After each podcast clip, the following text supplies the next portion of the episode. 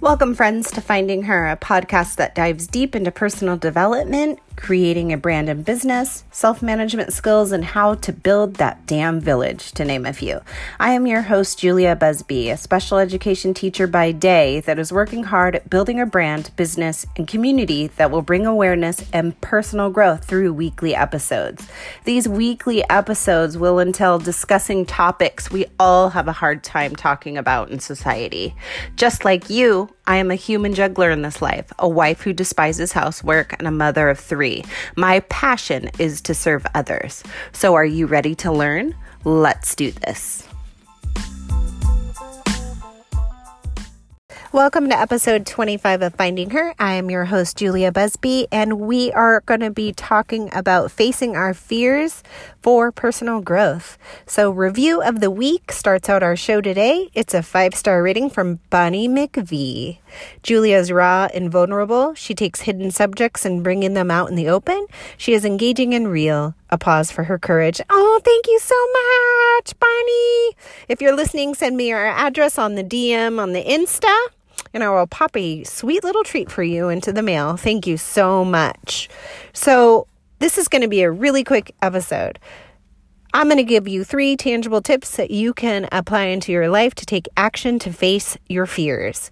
You will need an access to an opportunity that is known to be uncomfortable for you. Hold on to your panties though, because I want you to pick something small. Like, for example, last night I went to dinner with my husband and I chose something on the menu that was not the norm for me. And that's usually a problem. I usually already have it planned out what I'm going to order when I go to the Red Robins. I know it's going to be either a Banzai burger or a croissant sandwich. Anything outside of that, I have a lot of fear behind because I don't want to be in the situation on where I might not like it. True story. Mm-hmm.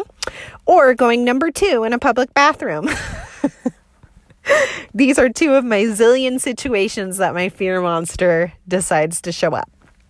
So, Let's do a little bit of a background here. First, I want to define self sabotage for you all. What it is, is it's a manifestation when you lack a belief in yourself. So, self sabotaging behaviors can be turning to food, substance abuse, procrastination, and negative self talk. So, we're talking about low self esteem, low confidence, low belief, belief system in yourself. So, you need to create new habits surrounding building a positive mindset and or improving your mental health in the areas of confidence and self esteem. So, how do we do that, Buzz? This is how we're going to do it. This is how we do it. Montel Williams, I think. No, Montel Jordan. Sorry, you know what I'm talking about. All right, so three tips to face your fears. Remember, when we get uncomfortable, that is a trigger to our bodies telling us we are working in an area within our lives that we need to grow in. So, feelings of being uncomfortable equal growth. Again, feelings of being uncomfortable equal growth. So, number one, I need you to get a pen, write it down. Identify your self sabotaging behaviors. And this is really important because self awareness is key to combating this fear and, and growing in the areas of self esteem and believing in yourself. So, my list would be just a few of the zillion procrastination on deadlines because I am feeling overwhelmed, making a choice and not following through. So I'm very hot and cold, black and white. There's no in between. It's either one or the other for me. Negative self talk when I feel inadequate. And finally, this one's a really tough one relationship with food. Not eating very much when I feel overtaxed and stressed and unable to communicate that. So I have this mindset and this fear that I'm not adequate enough because I can't do it all. So I self sabotage myself by suffering in silence. That one's pretty deep, right? Okay, number two, you're then going to move into creating a goal. And I create goals for a living to help students reach academic and functional skill goals. And the functional skill piece, we're talking about self management and behaviors as well. So, this is just my wheelhouse. So, this is going to be my golden nuggets for you all.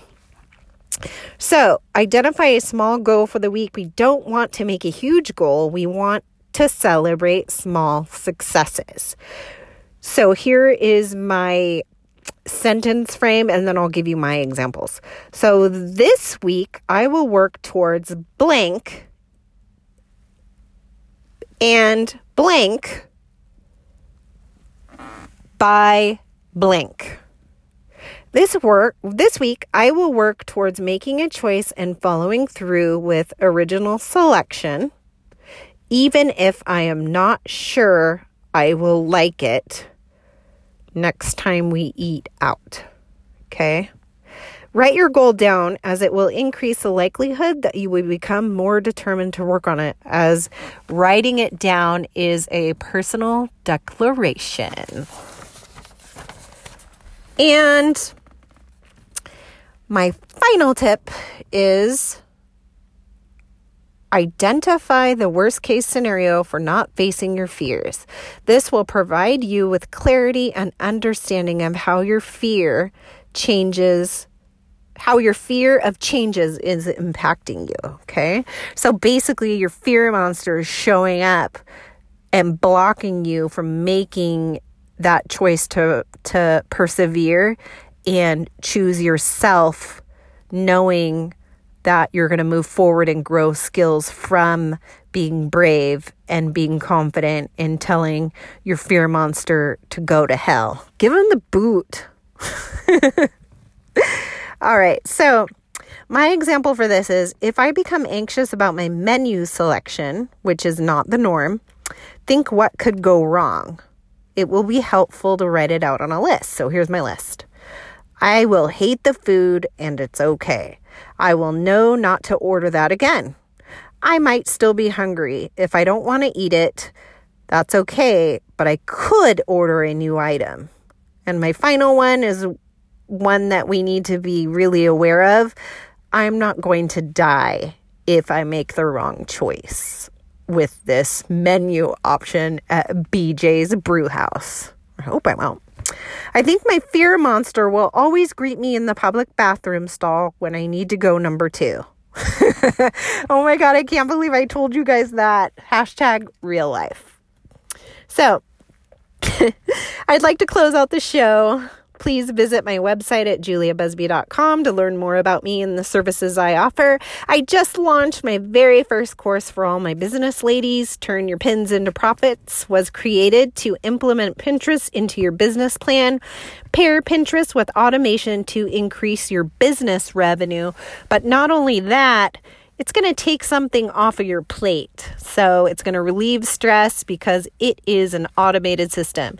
So when you're picking up the dog poop, doing laundry, chasing your kids, working your other job, or sleeping, it will be working for you, making money. And finally, head over to iTunes and leave me a review. I may just read yours on the next show. Until next time, friends, take care.